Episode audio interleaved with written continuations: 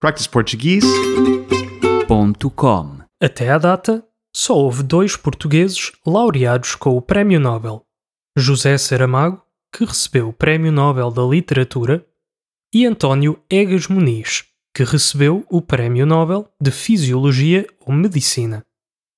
Egas Muniz foi um neurocirurgião português nascido em 29 de novembro de 1874.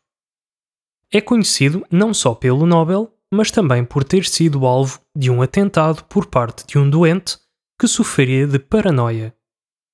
Egas Muniz levou oito tiros, mas ao contrário do que dizem os mitos, não só sobreviveu, como recuperou totalmente. Faleceu mais tarde, a 13 de dezembro de 1955, em Lisboa. Egas Muniz foi proposto cinco vezes para o Nobel de Fisiologia ou Medicina. Foi a quinta vez que ganhou. Mas a razão da sua vitória tem muito que se lhe diga. Egas Muniz ganhou o Nobel por ter inventado a lobotomia.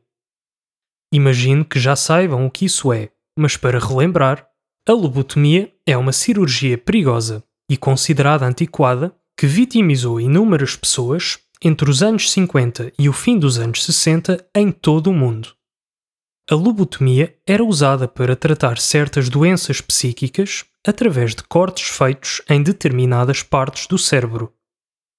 Como hoje em dia sabemos, isso simplesmente causava lesões cerebrais gravíssimas.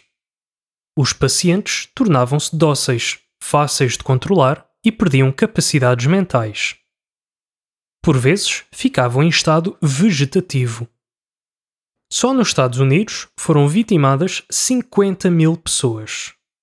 O que é irónico é que Egas Muniz fez um contributo muito mais importante para a medicina, a angiografia cerebral, que é uma técnica utilizada para detectar anomalias nos vasos sanguíneos cerebrais, como, por exemplo, os aneurismas.